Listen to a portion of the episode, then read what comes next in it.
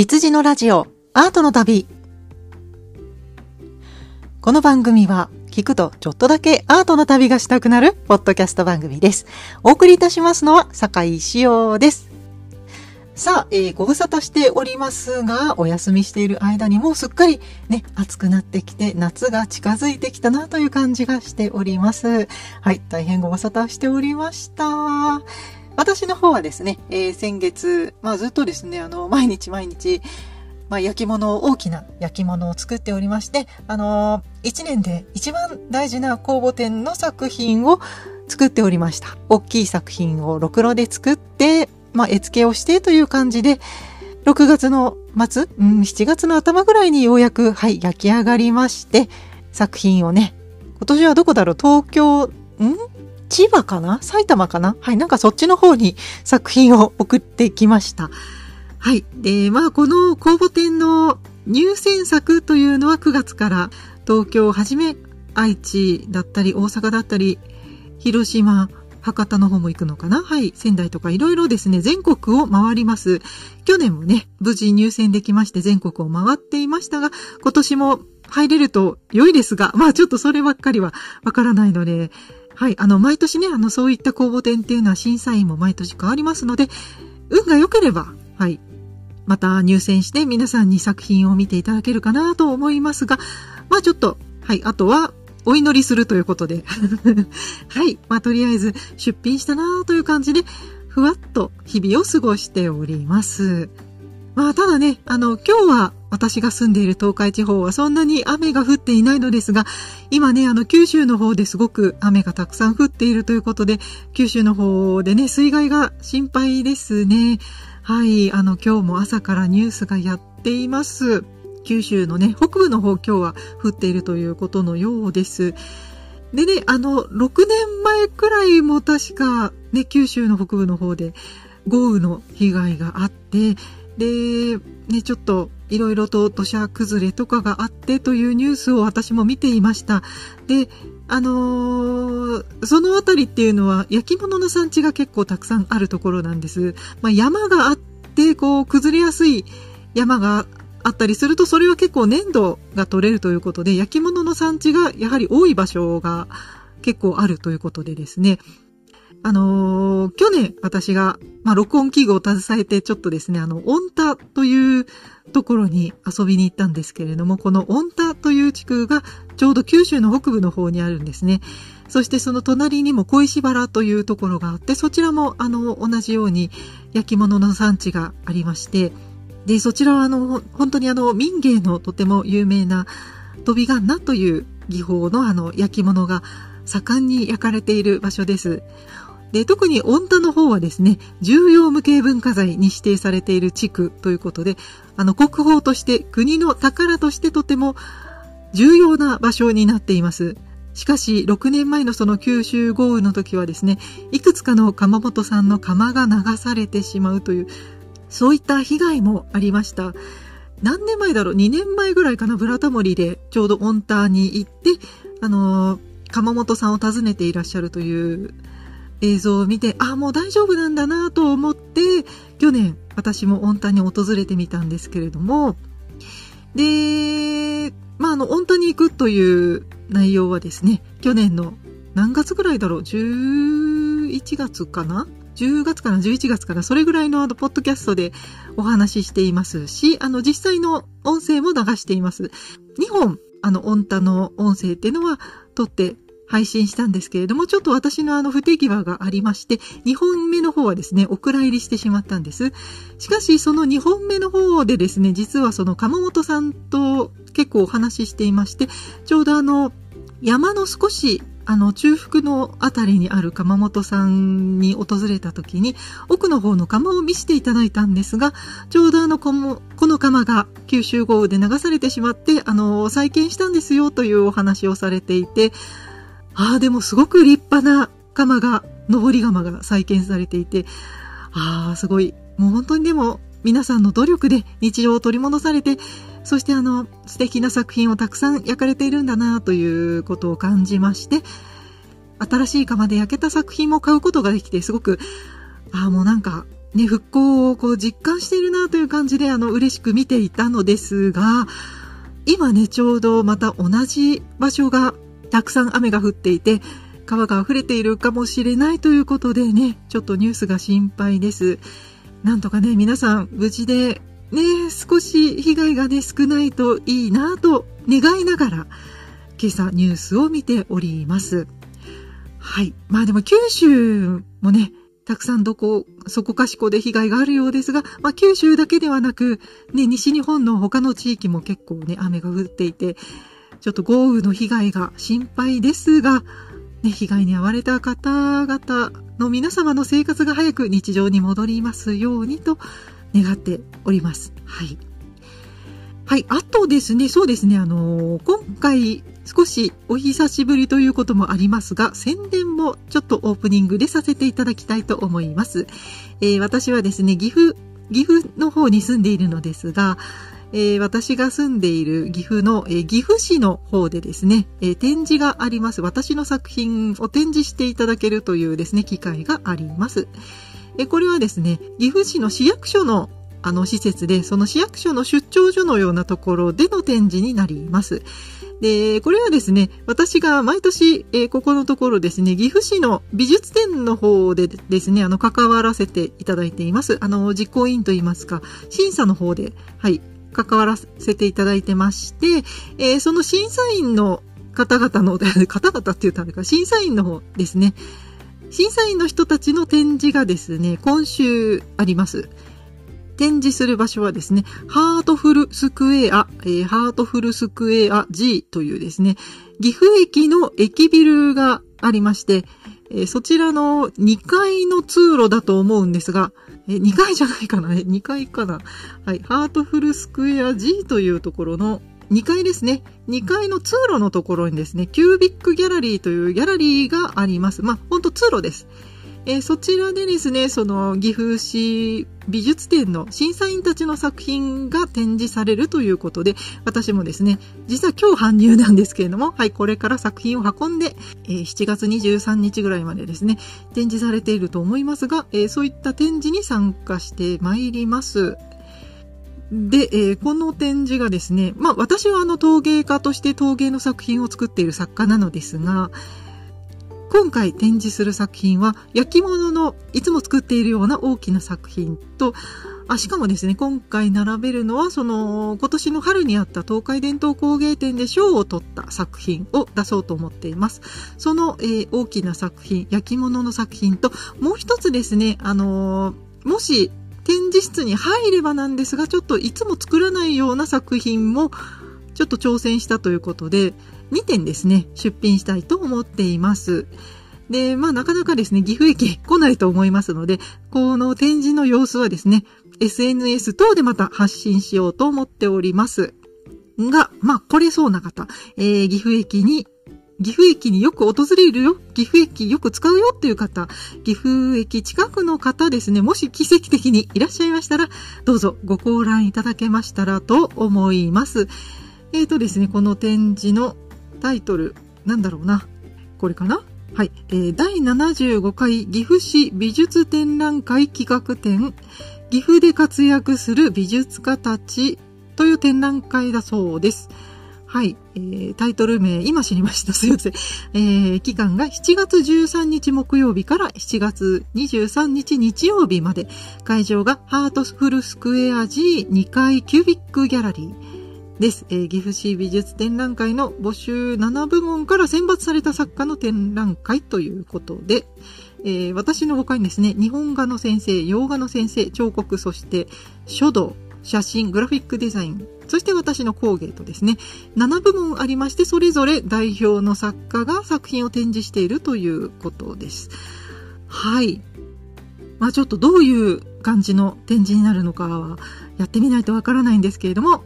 うん、うまく並ぶといいなと思っています。ちょっとね、初めて、あの、出品する作品もあるので、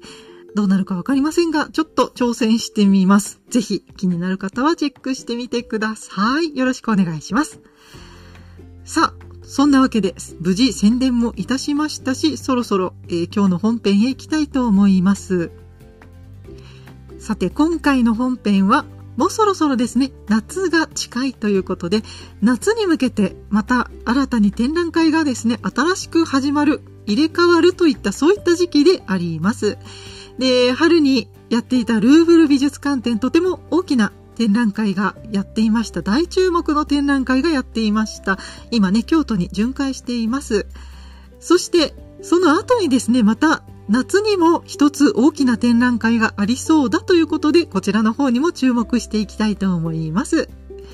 それでは、2023年夏に見たい展覧会の旅へと出かけましょう。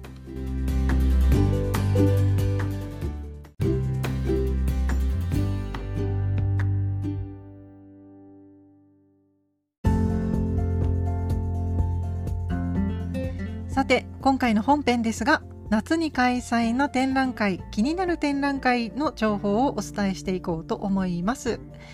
まずですね、今週から始まる展覧会、一つ大きな展覧会がありますので、こちらを詳しくご紹介したいと思います。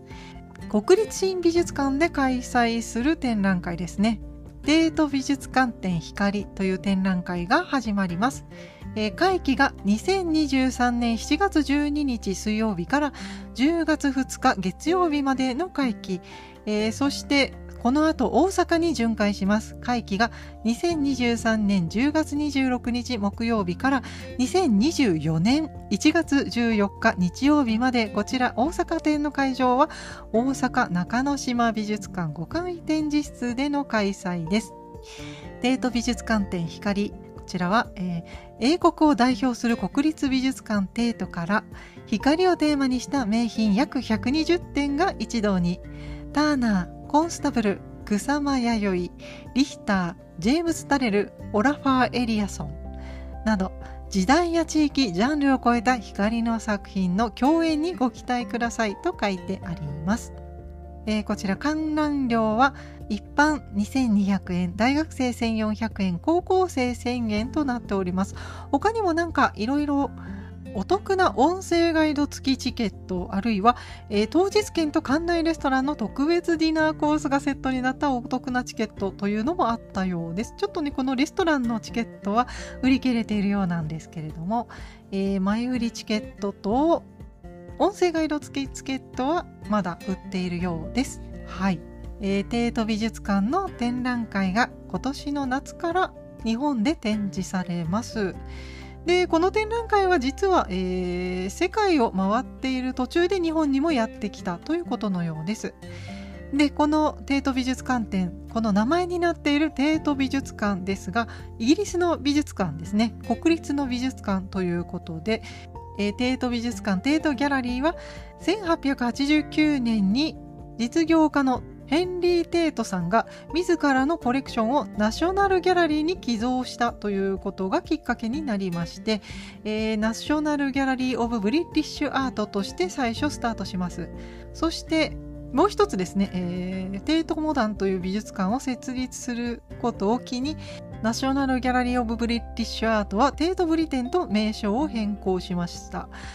えー、そこからテートブリテン、えー、テートモダン、テートリバプール、テートセントアイブス、今は4つの美術館を有しています。えー、1500年以降の British art を収集し、約7万点もの作品を収蔵しています。えー、メインスペースは British art の風景を展示し毎年ターナー賞として4人のターナー賞ノミネート作家の展示を開催しているということですね。そうかターナー賞をやってるのはこのデート美術館さんがやっていたんですね。なるほどなるほど。イギリスを代表するこの国立の美術館テート美術館の収蔵品たちが日本にやってくるというそういったですね大きな企画展です。では、えー、展覧会の見どころをホームページから抜粋して読んでいこうと思います。本展では18世紀末から現代までの光をめぐる表現や技法の移り変わりを明らかにします。ウィリアム・ブレイクやターナー、コンスタフル・カラー、モネなどの印象派、そしてジェームス・タレル、オラファー・エリアソン、草間弥生ら現代アーティストまで時代や地域ジャンルを超えて光の作品を俯瞰できる会場構成となっています。ということで、えーと、18世紀頃からのイギリスを代表する作家たちそして光をテーマにしている作家たちの作品もその中に組み込んでいるということのようです。えー、見どころその2イギリステート美術館から100点が日本初出品おおなるほど100点が日本初出品なんですね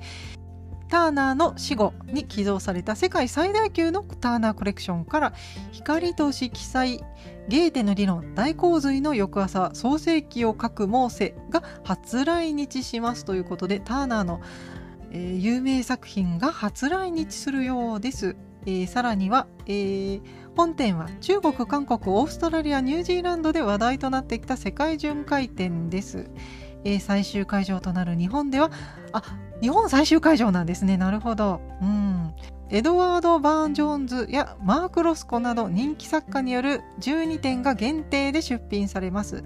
さらにはゲルハルト・リヒターの Abstract Painting も展示。こちらは日本初出品かつ日本特別出品作だそうです。はい。さらには見どころその3、光に包まれる注目インスタレーション。会場には光を用いた大型インスタレーションも登場します。いずれも日本初出品となるジェームス・タレルのレイマーブルーやオラファー・エリアソン光くずの素粒子が作り出す光の空間をご体感くださいということでインスタレーション作品もこの展覧会で注目となっています。ということで、まあ、絵画作品だけではなくインスタレーションもあるというのがこの展覧会の大きな魅力のようですね。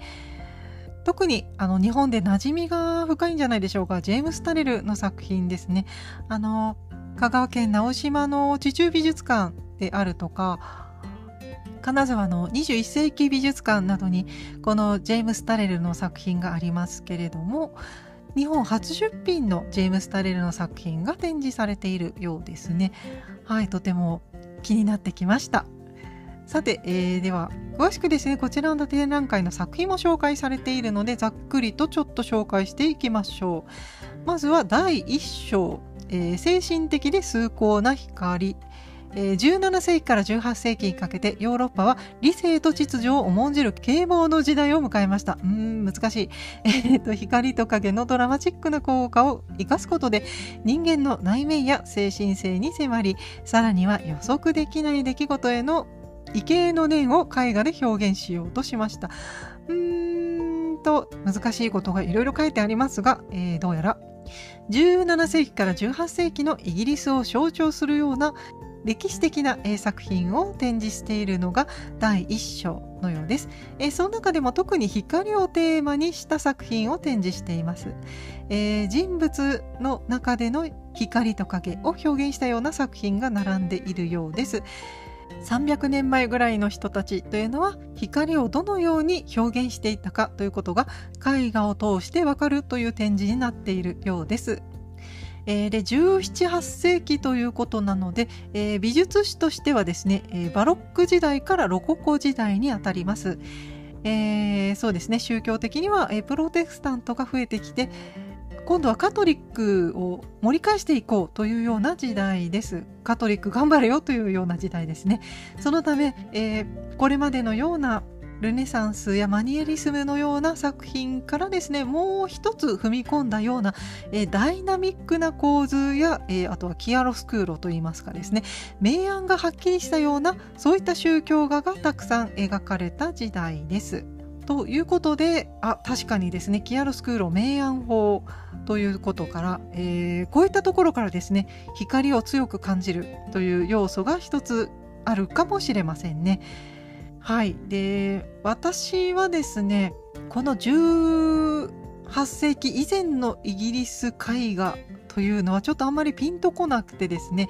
というのは大体この頃までというのはこのイタリア美術とかフランス美術史というのがやはり日本の美術史の教科書っていうのは大体この辺りしか載ってこないので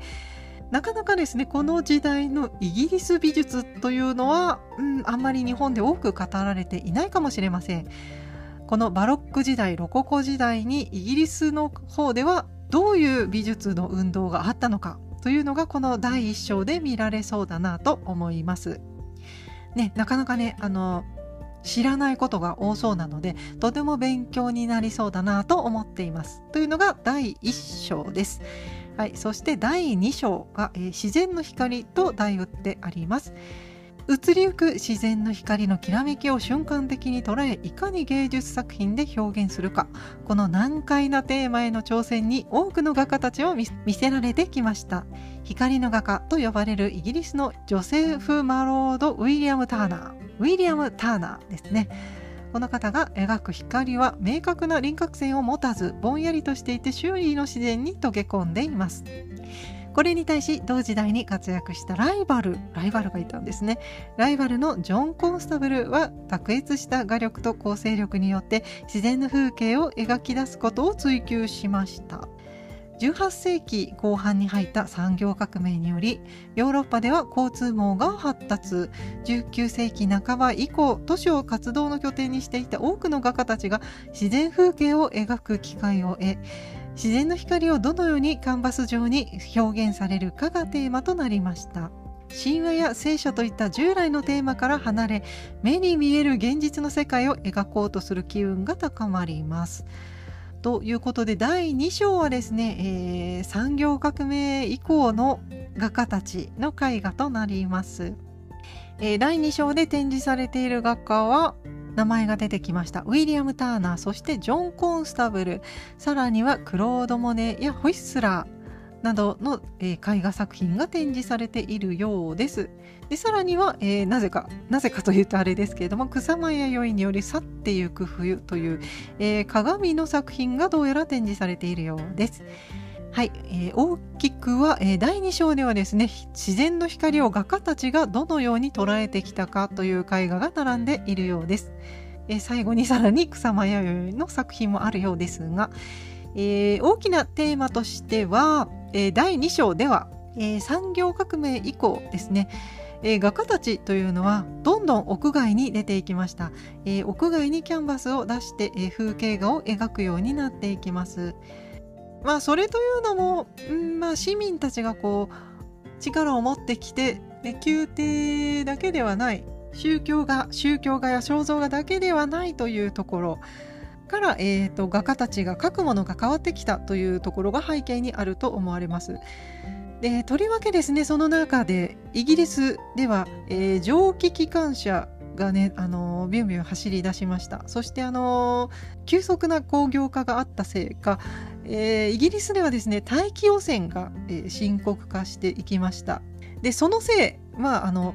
地域性もあるんですけれども大気汚染もありましてロンドンはですね霧の街と呼ばれるくらいですねもう霧が頻繁に発生するようになっていきましたあの風土もあるんですけれども、えー、大気汚染も一つの影響としてありましたですごくですねあの日常的に霧がたくさん出ましてであの視界が悪くなってしまうんですけれども、えー、そういった中で風景画を描くということでその霧を巧みに利用しまして光の情景を描いたのがイギリスの画家ウィリアム・ターナーです。本当にウィリアム・ターナーすごくあの美しくて大好きな作家なんですけれどもぼんやり描くというのは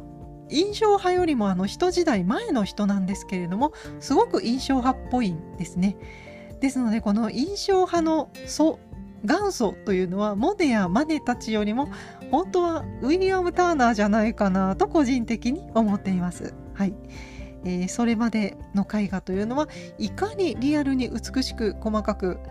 描くかというのが大事だったんですがターナーはこの大気汚染のせいではっきり見えないぞと風景が あの綺麗に見えないぞということで正直にですねそのぼんやりした情景を描きました。その光の揺らめきがとても美しくってですねとてもあの情景を描いた作家ということでウィリアム・ターナー世界的に人気な作家です。ということでこのターナーやモネといったこの光の自然の光を巧みに利用して、えー、描いた画家たちの作品が第2章で並んでいるようです。はいで続きましては第3章、えー、第3章ではまた画家たちは室内に入っていったようですね、えー、室内の光ということで都市の近代化がさらに進んだ19世紀末からは室内というプライベート空間をどう描くかにアーティストたちの関心が広がりました。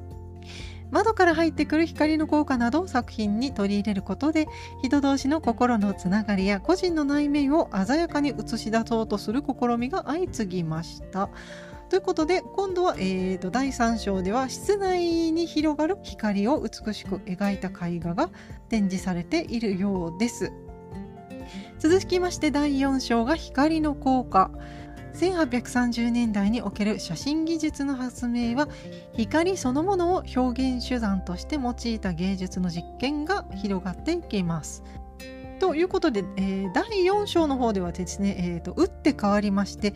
写真を活用した作品が、えー、見られ展示されているようです。ですので写真そのものであったりあとはフォトデッサンのような、えー、作品がですねあの見られるようです。はいえー、そして第5章では色と光、えー、美術と工芸デザインの総合的な教育を目指したバウハウスでは幾何学的な形態を用いて光と色の関係を考察するアーティストたちが大きな足跡を残しましたと書いてありましてですね、えー、第5章は主に抽象画がたくさん並んでいるような印象です。まあ、まだ見てませんけどね。えっ、ー、と、名前、作家たちの名前を見ますと、えー、カンディンスキーやブリジット・ライリーあとはマーク・ロスコなどの名前が載っていますのでそうですね抽象画の巨匠たちの作品が、えー、第5章で並んでいそうです。さらに、えーと、ちょっと飛ばし気味ですけれども第6章と第7章ではインスタレーションの作品が見られそうです。第6章光の再構成第7章広大な光ということで、えーとインスタレーションですね。インスタレーションというのは、えー、絵画や彫刻あとは映像作品を展示しまして、えー、ただ展示されている作品を見るだけではなく体感できる体験できるという作品たちです。えー、インスタレーションその作品が展示されている空間を楽しんだりあとは作品そのものが時間とともに変化していったりとあとは鑑賞者により作品の見え方が変化していくということがありましてただ作品を鑑賞するだけではなく体感するような、えー、あとは作品と鑑賞者がお互いに相互に鑑賞し合うような作品こういった作品をインスタレーションと言いますがインスタレーション作品が第6章と第7章では並んでいるということのようです。という感じですいません後半は飛ばし気味ですがざっくり、えー、帝都美術館展ご紹介してまいりました。なかなかですね私はあのイギリス美術史というのに詳しくなくてですねイギリス美術史で思い出すワードが最初はやはりウィリアム・ターナーだったりするのでそういえば昔のイギリス美術って知らないなというふうに思っています。えーと、私のような人は結構多いのではないかなと思います。こういったことからですねこの今回巡回してきますこの帝都美術館展を通して中世のイギリス美術を知ることができる展覧会ではないかなと思います。そういった側面ともう一つですね。この美術の歴史を光というテーマを通して知ることができる展覧会ではないかなと思います。いやーこれはとても見応えがありそうで楽しみな大型の展覧会ですね。はい、そして帝都美術館展は7月から東京展が始まりましてその後ですね10月には大阪中之島美術館へと巡回してきます。ということで東京と大阪と2カ所で見られます。大阪展は来年の1月まで、開催ということで長い期間ですね半年ほどかけて日本で、えー、大型の展覧会が見られるということで会期も長いのでねありがたいですね、えー、私はあの大阪の方で見てこようと思っています、えー、大型の展覧会帝都美術館展とても面白そうなので詳しくご紹介させていただきました。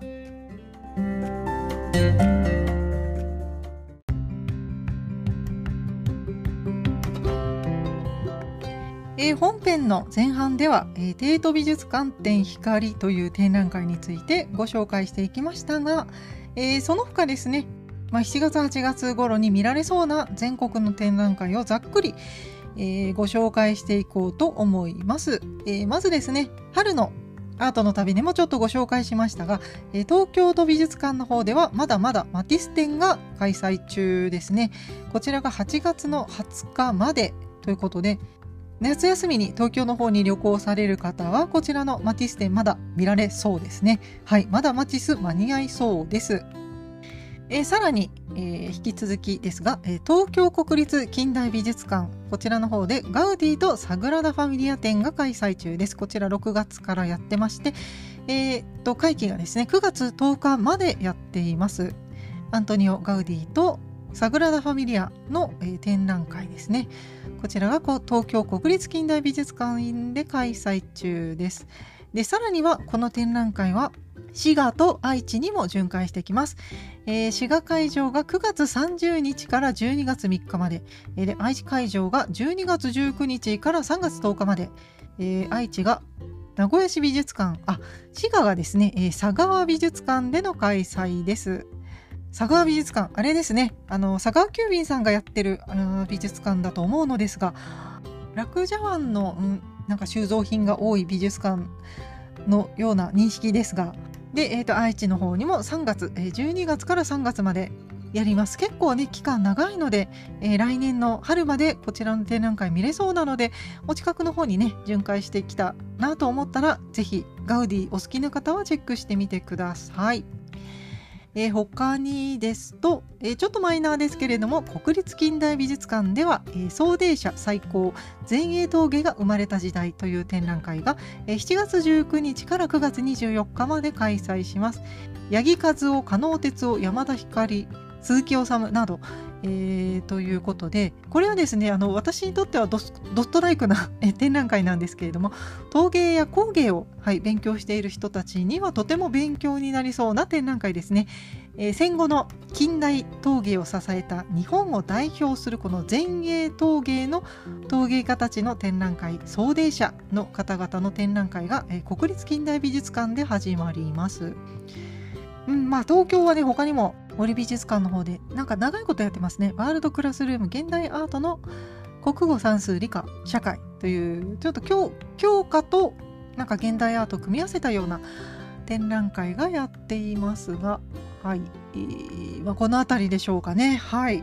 えー、さてじゃあ東海地方の紹介もしていきましょう。東海地方ですね。今ちょっと注目の展覧会がやってるんですね。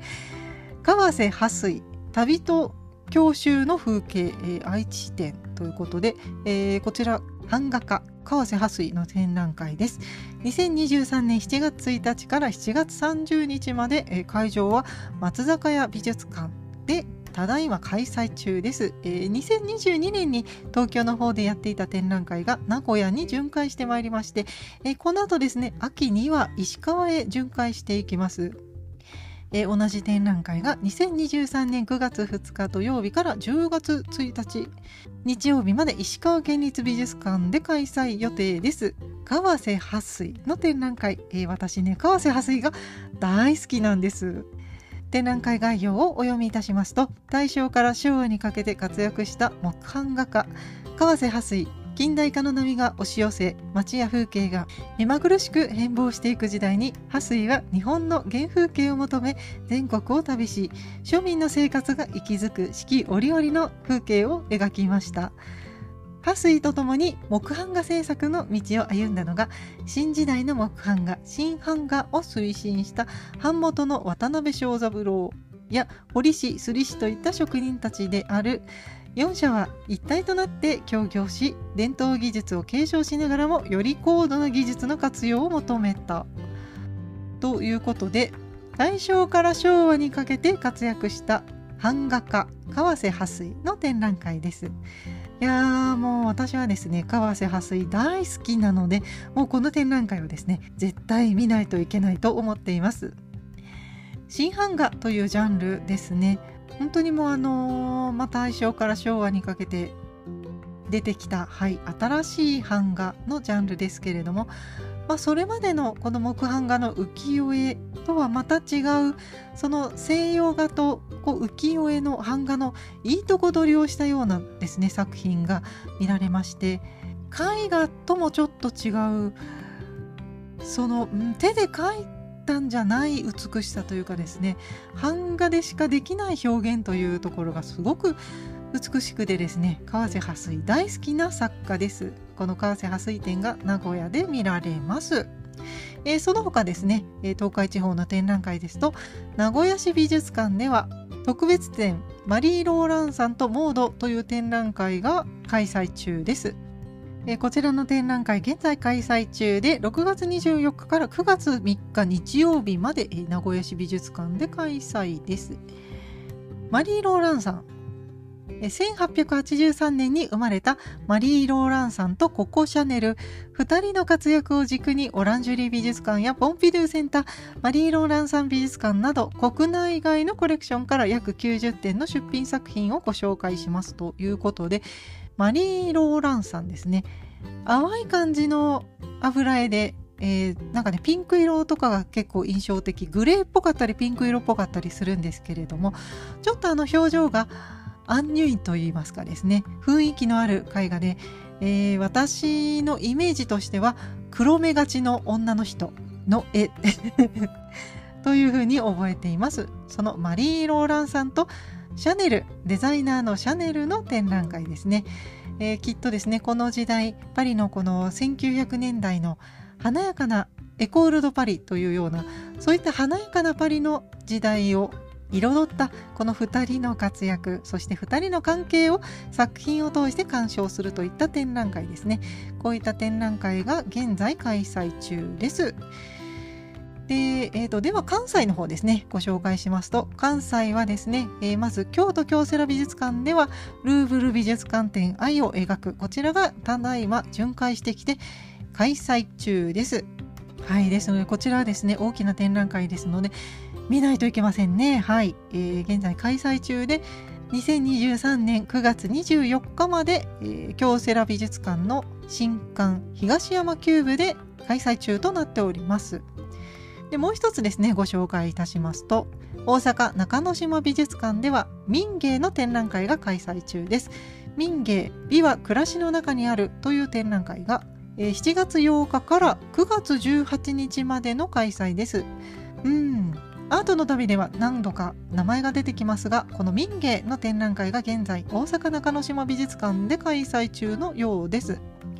で昨年はあの御田の紹介をしたりですとかあとはバーナード・リーチの小説のご紹介などもいたしました。その民芸ですね、えー、でこの展覧会の概要は、えー、ホームページの方を見ますとですね、えー、河合勘次郎とあと浜田庄司の名前があります、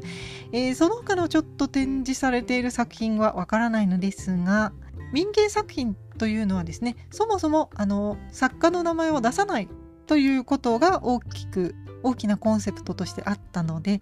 まあ、そういった形でですねその名前がないその民芸の作品も多く展示されているのかもしれないなと思っていますがはいとてもこちらも、まあ、民芸大好きなので気になる展覧会です。でこの民芸の展覧会はですね大阪中之島美術館をはじめとして、えー、巡回していきます福島広島東京富山愛知福岡と巡回していく予定だそうなので結構ですねあのー、いろんな会場で見られそうですので近くに来た際には、えー、ぜひチェックしてみてください。この辺りが関西の展覧会気になる展覧会です、えー、その他ですとちょっと北日本の方も見てみましょう北日本ですと,、えー、とまずですね弘前レンガ倉庫美術館では大巻真治地平線の行方という展覧会が現在開催中で、えー、こちら会期が10月9日まで開催しています。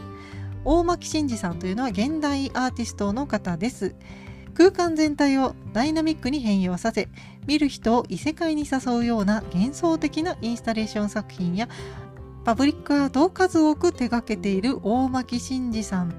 この方はですね岐阜県出身の現代アーティストの作家です、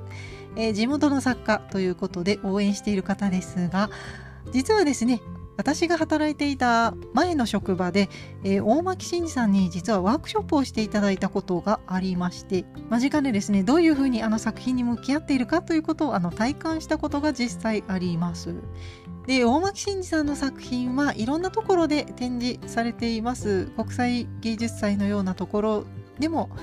作品を、はい、あの発表されていますが、えーと、瀬戸内国際芸術祭の会場である高松港の作品がねあの常設展示されていますのでそちらが結構ねあの有名でしょうかね。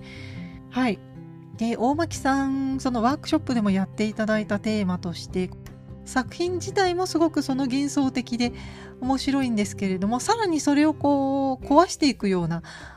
作って壊すみたいなテーマがありましてすごくあの面白い作品を作られる作家です。現代アーティスト大巻真司さんの展覧会が、えー、現在青森の弘前レンガ倉庫美術館で開催中です。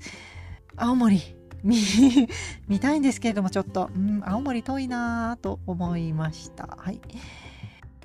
なかなかね北の方行ってみたいんですがまだ私青森に行ったことがありません。はい。えー、さらに北の方の展覧会ですと STV 創立65周年チームラボ学ぶ未来の遊園地と花と共に生きる動物たちという展覧会が、えー、札幌芸術の森美術館で、えー、7月8日から9月3日までの開催だそうです。ちょうどね、はい、夏休み期間ですね。チームラボこちらもこの映像を使ったインスタレーションの、はいえー、とても有名なチームですけれどもこちらのチームラボの企画展が、えー、札幌芸術の森美術館さんでやっているそうです。はい。えー、その他、えー、気になるものですとああとこれがいいですね、えー、開館25周年記念ヨーロッパ近代絵画の巨匠たち。モネ、ルノワール、セザンヌ、ピカソ、マティスなど、笠間日動美術館コレクション、こちらの展覧会が、えー、北海道立釧路芸術館で7月1日から始まっておりまして、9月3日までの開催ですね。茨城県笠間にある日動美術館、まあ、あの全国にね日動画廊を運営していらっしゃいますけれどもこちらの日動画廊さんの美術館が、えーと、笠間の方にありましてですねこちらの収蔵品が現在、えー、北海道立釧路芸術館の方に来ているということで巨匠たちの絵画が、えー、見られそうな展示がやっております。はい、夏休み期間中ですね。北の方、ちょっとご紹介いたしました。えー、続きまして、九州の方に行きましょう。九州の方では、えー、まずこれ行きましょうかね。えー、アーツクラフトとデザイン、ウィリアム・モリスからフランク・ロイド・ライトまで、えー、こちらが久留米市美術館にて2023年6月17日あもうやってますね。から2023年8月17日まで開催です。近代のアートの運動ですね。アーツクラフトとそしてウィリアム・モリスからフランク・ロイド・ライトまでということでえ椅子の回でちょっとご紹介しましたフランク・ロイド・ライトという方ですね。とても有名な建築家の方三大巨匠ですね。あのルー・コルビジェとミス・ファンデル・ローエとフランク・ロイド・ライトが、えーと、近代建築の三大巨匠と呼ばれていますがこの人ですね。日本ですと帝国ホテルを作ったことで有名ですね。フランク・ロイド・ライトさんまで。ということで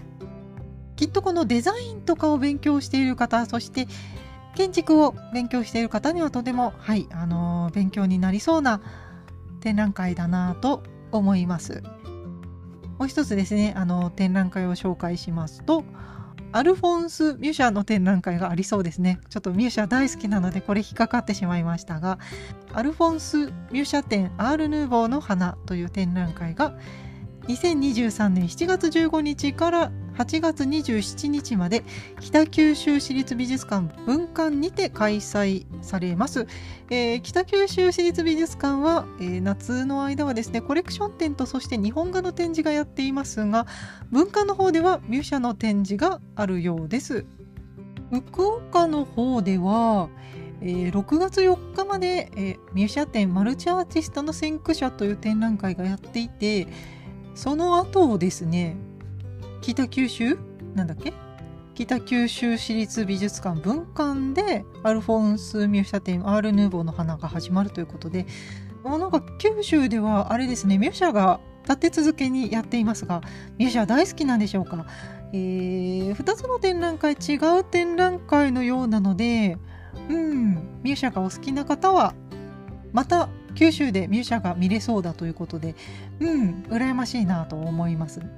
ミューシャ作品が多いのであれですけれどもえ私去年かな？一昨年かな？あの大阪に堺市で堺市にあるアルフォンスミュージャ館に行きましたけれどもあそこもすごい大量のミュージャンの作品があったのでミュージャはね、はい、何度見てもいいですね。はい大好きな、はい、人は好きな人は好きだと思いますがすごいでもこの間ミュージャ好きってミーハーですねって言われた気がしますかいいですミーハーでもはい大好きなのでまあでもミュージャねあの本当日本全国でちょこちょこ展覧会ありますのでまた見つけましたらご紹介したいと思います。ということでこんな感じでいろいろと展覧会をご紹介してまいりました。いやーいろんなところでいろんな展示がありますね。まあ、夏休みということでね旅行に行かれる方もたくさんいらっしゃると思いますが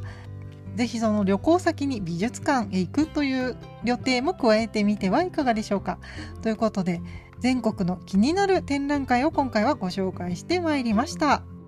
それではそろそろ本編を終わりにしたいと思います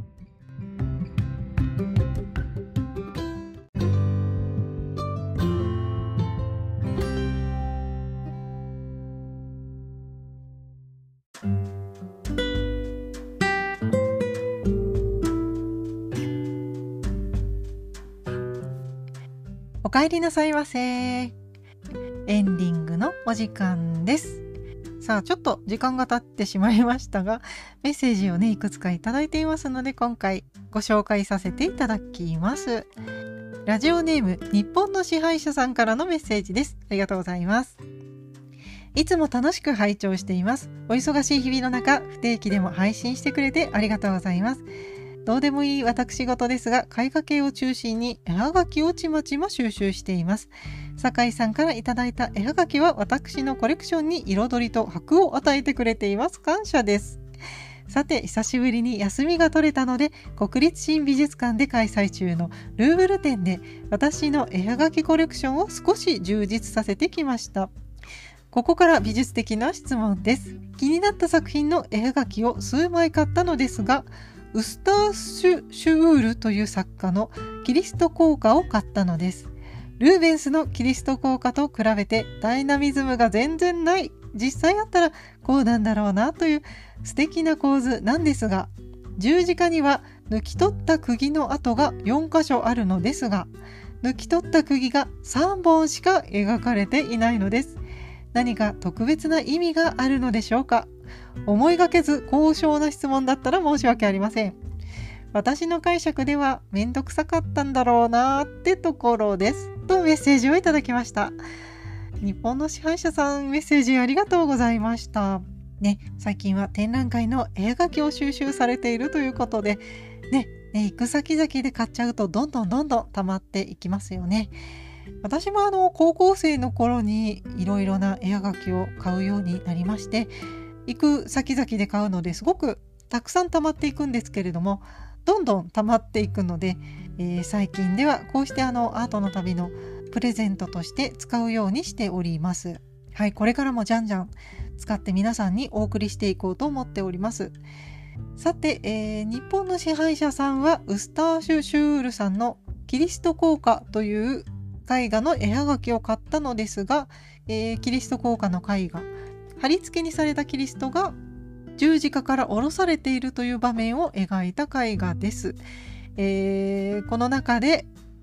で私はですねまだルーブル美術館展実はね行けていないのでこの絵画実際見ていないのですが、えー、っとですのでネットでこの絵画を検索してみました。えー、ではい実際見てみますとですねちょっとまあ、まあ、丸い構図でえー、とまあルーベンスのような大胆なダイナミックな構図ではなく本当にあの写真に撮って切り取ったような感じの普通のというか牧歌的な感じの雰囲気のする構図でしてで、まあ、後ろの方に十字架が描かれていて十字架からこうキリストが降ろされてで布にくるまれたような状態で降ろされていてまあ右側に聖母マリアなのかなこの人はという感じの方とマグダラのマリアさんだろうかという人がいるなというあとこの女性は誰だろうなみたいな方々が周りにおりましてで、えーと、下ろされるところの足元には茨の冠とそして釘が3本落ちているなという絵画です。そして十字架後ろに描かれている十字架には柱に釘の跡がありまして4箇所打たれている。のに対して、えー、釘抜かれた釘が3本しか描かれていないのはなぜですかということですね。はい。でこれはどうなんでしょうかね。はい。で、私まだ展覧会見てないので、ね、図録が売っていたらその図録になんで3本なのかっていう考察が書いてあったらいいんですけれども、きっとね、詳しく見ている方はこの謎に気づいて、そしてああだこうだと論文を書いている人がいそうだなという気はしますが、なんで、なんでなんでしょうかね。で、キリスト教の聖書にはきっとそういう釘が抜いたら3本だったみたいなことは書いてないような気がするのでうんちょっと聖書詳しく読んまあ読んだけど覚えてないな。でもね3本だったっていうことはないと思うのでで周りにね何人か人が描かれていますが誰かが持っているかというとそういう逸話もね聖書にあるんでしょうかね。ちょっと私は知らない。聞いたことがないので。うん私が知らないだけなのかもしれないですがぱっと見なぜなのかは分かりません。なんでなんでしょうかね。でまあ4つうがたれているのに釘が3本なのはなぜなんだろうかということでちょっと考えてみました。で3という数字がちょっと気になったのでもしかしてということでちょっと考えてみました。でもともとですねキリスト教の絵画の主題としてこのキリストが十字架に貼り付けにされるというで貼り付けにされている図というのとあと貼り付けにされてから下ろされるという図があります。こういった題材はですねよく描かれています。で私自身もですね実は教会の、えー、仕事をしたことがありまして教会の当番画を制作したことがありますもう10年前 10年前のことですが、はい、まさにこのキリスト効果、まあ、キリストが、えーと、十字架を担いでゴルゴダの丘を上がっていって十字架に貼り付けにされてでお亡くなりになり降ろされてその後どうなったかみたいな物語があるんですけれどもそのえーと、物語をですね十字架の道行きと言いまして、えーと、私はその一連の流れを当番にしたという作品を作っています。恥ずかしいですが、えー、多治見修道院にこちらの作品展示されております。でその時どういう構図で書いたかなっていうのはちょっと記憶になくて自分の作品なんですけどどうだっけ？覚えてない。覚えてないんですが釘を3本にしたのか4本にしたのかちょっと記憶にないんですが。でというのはですねあの釘をキリストがこう十字架に貼り付けにされている状態を描く時に、まあ、左右ねあの手を痛いちょっと痛いので想像するの痛いんですけれども左右でこう釘に打たれてます。手手が打たれてます。で足を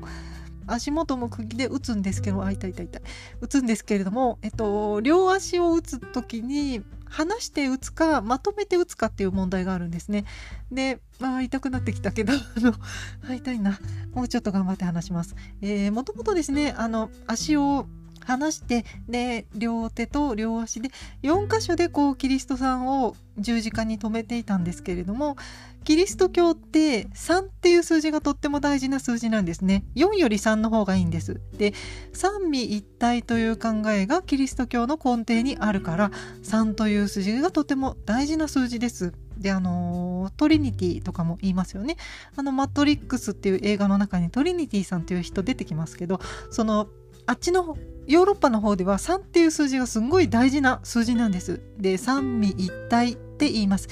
で三位の3っていうのはですね父と子と精霊の3です。なんじゃらほいなんですけれども父っていうのは父なる神ですね。で子っていうのはキリストのことです。神の子。イエス・キリストが子です。で霊っていうのは精霊なんですけれどもまあ、父なる神っていうのはよく精霊として現れたりするのでその精霊だと思いますがその父と子と精霊は一体であるという考え方です。で、まあ、詳しくの概念は私もちょっと仏教徒なので詳しくはわからないのですがこの3つに分かれたとかじゃなくて3つは一体であるという考えなんですねキリスト教の中では。でまあこれの解釈の違いでいろんなこうキリスト教でも宗派が分かれていたりとかうん、イスラム教様とキリスト教様がこう宗教の戦争になったりするのは、まあ、この辺りの考え方が違うからだと認識しているんですけれどもそういったこの三位一体の3という数字にこだわった結果その4本で止められていたもともと4本で止められていた釘が両足をまとめてこう釘を打つことでキリスト様をですねこう3本で十字架に止められるということになっていきます。ちょっとうん痛々しい説明になりますがすいません想像している方もちょっと息抜きしながら聞いてくださいねはいということでですね、えー、キリストの釘が4本だったのが3本になっていくという時代があります。ただこの絵画はというと後ろの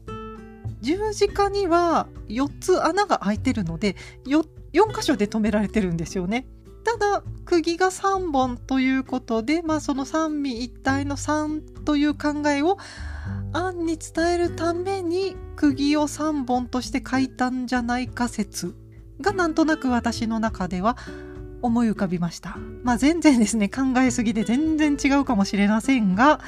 ただ作家が書き忘れてしまったのか、それとも修復をする上で 3, 3つになってしまったのか、であの後ろにですねあのはしごの上に乗ってるおじちゃんがいてキリストの釘を外したおっちゃんがこうご丁寧に描かれているんですがそのおっちゃんがその最後の一本の釘を持ってるのかちょっと分かりません。分かりませんけれどもねよくこんな細かいところまで気がつかれましたね。すごいあの視点がすごいなと思いました。でなんとなくねこうなんとなくああこうキリストが十字架から降ろされたんだなかわいそうだなって思いながら見てるだけだったらここまで気づかないと思うんですがやはりですねこうちゃんと観察して疑問を持ってこの1枚の絵画を見ないとここまで気づかないと思うのでいや偉いなと思いました。あの私も見習ってちゃんと観察して鑑賞しないといけないなと改めて気づかされましたはい日本の支配者さん貴重なご意見ありがとうございましたそしてルーブル美術館展現在京都の京セラ美術館で開催中なのでこれはちょっとね、あのー、ちゃんと見てこないといけないなと思いました。はい。ということで、メッセージありがとうございました。そして日本の支配者さんが、えー、絵はがきをコレクションしてくださっているということですけれども、アートの旅ではですね、皆様からのメッセージを募集しておりまして、メッセージをいただいた方にですね、絵はがきをお送りしていますので、皆様からのメッセージ、これからも募集しております。ということで告知ですね。羊のラジオアートの旅へのご感想は Twitter でハッシュタグ羊のラジオとつけてつぶやいてください。羊とラジオはカタカナで羊のラジオでお願いします。ただ最近ちょっと Twitter の投稿が怪しいのであんまりツイッターに常駐しておりません。インスタグラムの方に主におります。あと、えっ、ー、と、新しいやつですね。なんだっけ？スレッドか、スレッズだな。スレッズの方にもあのアカウント作りましたので、ツイッターさんの状況によってはですね、スリッツの方に移行するかもしれませんので、そちらもチェックをよろしくお願いします。さらに、えー、ご感想をくれる Google のメッセージフォームがございます。こちらのフォームは、羊のラジオアートのための番組概要欄、説明文の一番下にメッセージ投稿フォームのリンクがございます。そちらからアクセスして番組へのメッセージをお送りください。さらに、こちらのメッセージ投稿フォームには住所氏名を書く欄がございます。住所氏名の記載のある方にはお礼といたしまして、私が行ってきた展覧会の絵はがきをお送りしておりますので、皆様からのメッセージをお待ちしております。そして、パーソナリティ本人は Twitter と Instagram もやっております。こちらのアカウントはローマ字で春の羊、HARUNO 春の HIDSUJI こちらの方で検索してみてください。また、ラジオ用に春の羊アンダーバーラジオでインスタグラムのアカウントを作りましたので、こちらも合わせてご利用ください。ということで、今回はこの辺りで終わりにしたいと思います。夏休みが近づいてまいりましたが、少しだけアートの旅に出かけてみませんか？きっと素敵な時間を過ごせるはずですよ。羊のラジオアートの旅。お送りいたしましたのは酒井志陽でした。それではまた次回の配信まで。さようなら。今度はそんなに時間を空けずにやりたいと思います。お待ちください。